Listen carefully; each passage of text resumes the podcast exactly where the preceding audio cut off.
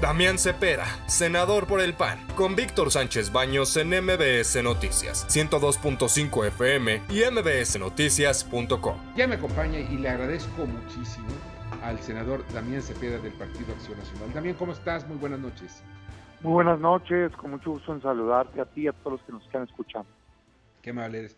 Oye, Damián, pues eh, le comentaba hace unos minutos a Dulce María Sauri eh, que pues todo el mundo salió y dijo, el presidente dice, estoy feliz, feliz, feliz por el resultado electoral del pasado domingo. Sale también Alito, el líder de, del PRI, y está feliz, feliz, feliz. Y pues también el PAN. Pero ¿qué es lo que pasó en realidad? Porque alguien, pie, alguien gana y alguien pierde, ¿no? Fíjate que a mí me parece que esa es una de las cosas, digamos, malas de la política mexicana, pues, ¿no?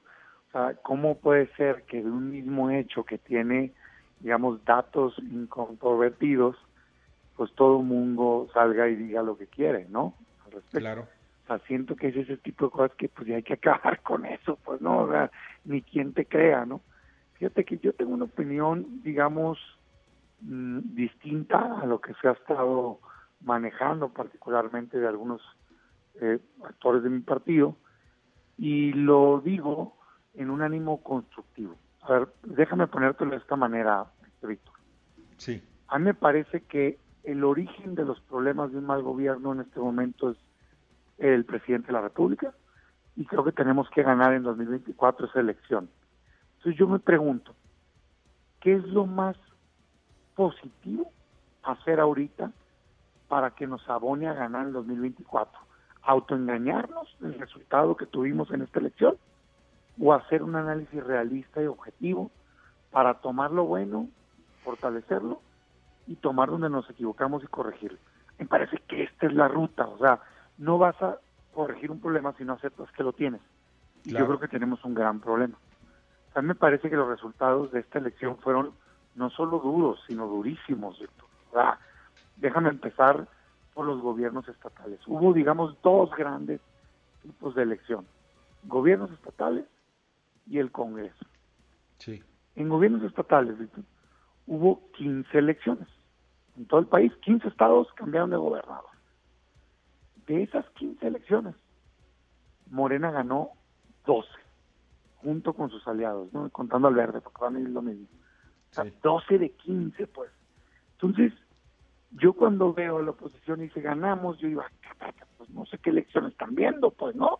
Porque que yo sepa, de 15, si alguien gana 12, pues ganó ese, ¿no?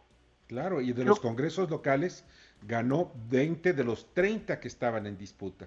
Sí, entonces no creo que repetir una mentira la vaya a ser verdad, pues, ¿no? Ni creo que sea positivo como taparnos los ojos y no querer ver la realidad. Déjame explicarlo de otra manera. Ese día en la mañana, vamos a suponer que fueras morena, pues, ¿no? arrancaste el día, pues arrancó morena gobernando un estado, Baja California, y a 3.7 millones de personas, de esos 15 que estaban en juego. Cuando acabó la jornada electoral, habían ganado 12 estados y ahora iban a gobernar de esos 15 a 24 millones de personas. Pues híjole, o sea, yo creo que no podemos voltear a otro lado para eso. Nosotros el PAN arrancamos el día gobernando cuatro estados y perdimos dos ese día. O sea, quedamos con dos, pues perdimos, pues, ¿no? Y el otro estado lo ganó Movimiento Ciudadano, que tenía cero y pasó a uno. Es decir, visto desde el lado del PAN, perdimos 13 de 15 ese día.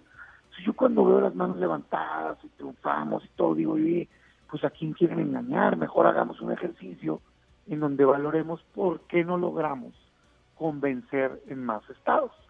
Y si lo ves de parte de la alianza, pues todas las candidaturas que postuló a gobiernos estatales, todas perdieron, ganaron cero. Entonces, yo creo que la ciudadanía es inteligente suficiente para saber pues quién resultó ganador y quién no. Y no creo que le abonen nada a mi partido querer vender una idea equivocada de lo que pasó. Ahora, eso fue en gobiernos estatales. Aquí yo la pregunta sería, ¿por qué no estudiamos mejor a fondo cómo sí pudimos ganar? Cómo lo hicimos en Querétaro que no fuimos en alianza, que el PAN tiene un buen gobierno, que tuvimos un buen candidato y ganamos. Para replicarlo, pues. No es porque, porque no vemos lo que pasó te- en Chihuahua, Sí, que claro. también ganamos? Extraordinario candidato. Bueno, pero Sí, ganaron ahí pese al pleito que tenían con Javier Corral, ¿no? Porque Maru, Maru Campos era perseguida por Javier Corral, que es uno de los, de los temas. Quiere que- decir que fue una extraordinaria candidata Claro, y convenció. Yo diría, en lugar de perder tiempo queriendo hacer ver algo que no fue, ¿por qué no mejor estudiamos lo que sí resultó y tratamos de replicarlo en todo el país? O sea, no pasa nada, pues, que aceptemos un resultado. Pues uno toma el golpe, mejora, corrige. Si no, pues Claro. vas a seguir equivocado, pues, ¿no? Pero no, parece que hay la idea de querer convencer a fuerzas de algo que no existió. Me voy al Sí. Congreso. En el Congreso, déjame empezar por la buena. Aumentamos diputados. El PAN aumentó diputados y otros partidos de oposición también. Esa es una muy buena noticia, Víctor. Y hay que decirla, como la están diciendo. Qué bueno. Oye, ¿cambió la realidad del Congreso? No. Y creo que hay que decírselo a la gente, porque nos tenemos que esforzar más todos juntos para convencer a más mexicanos de que hace falta un cambio, porque hoy no lo terminamos de lograr. Y no es para ponernos a llorar, es para trabajar más, para convencer a más mexicanos. ¿Por qué digo que no logramos el objetivo final? A ver, se dice mucho, justificando como, es que sí ganamos, que le arrebatamos la mayoría calificada a Morena. Ese es el discurso, ¿no? En todos lados. Sí, sí, sí, aunque no es cierto. Y yo le digo, pues oye, es que no es cierto eso, pues, o sea, yo perdón, Víctor, pero quiero cambiar México, pues no puedo colgarme de una mentira, pues. O Claro, sea, nunca ha tenido Morena mayoría calificada. En el 2018, que fue una elección durísima, que estaba en la boleta, Morena solo tuvo 37% de los votos para diputados federales. así es. Y no Ahora logró tiene ni menos, ¿eh? siquiera la mayoría simple. Luego la arrebataron con un fraude a la ley y les dieron una sobrerepresentación que el INE ya acotó en esta ocasión. Pero nunca tuvo mayoría calificada, Víctor. Sí. Entonces, yo no entiendo por qué querer decir ahorita les quitamos algo que no tenían. Y me Claro. parece dañino afirmarlo, porque entonces le quitas el foco de atención a lo verdaderamente importante a lograr. A ver, si no tenía mayoría calificada Morena, Sí. la pregunta es cómo logró las reformas que le hicieron Pues- tanto daño a México. Con las alianzas con otros partidos, incluso entre ellos estaban el PAN y el PRI. Es Oh. correcto, desgraciadamente. Sí. O sea, ¿cómo lo hizo? Quebró a la oposición. Sí. Un pedazo del PRD se le fue permanentemente. A veces votaba el PRI y lamentablemente a veces, más aisladas de vez en cuando algunos legisladores, tanto en diputados como en el Senado, Claro. o en una o en otra, del propio PAN. Claro. Yo Mi que querido sí, ¿sabes qué? Ya tengo, ya, ya se, se me, me estoy pasando por ahorita del tiempo, pero Damián, de veras, me gustaría seguir platicando contigo y a ver si la próxima semana nos ponemos de acuerdo para seguir platicando, ¿sale? hagámonos cargo, que la oposición se comporte como tal y que no se doble ningún solo voto. Ahora hay es. esperanza, Víctor, ¿eh? no todo es malo.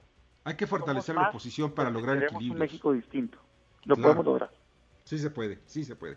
Damián Cepeda, muchas gracias.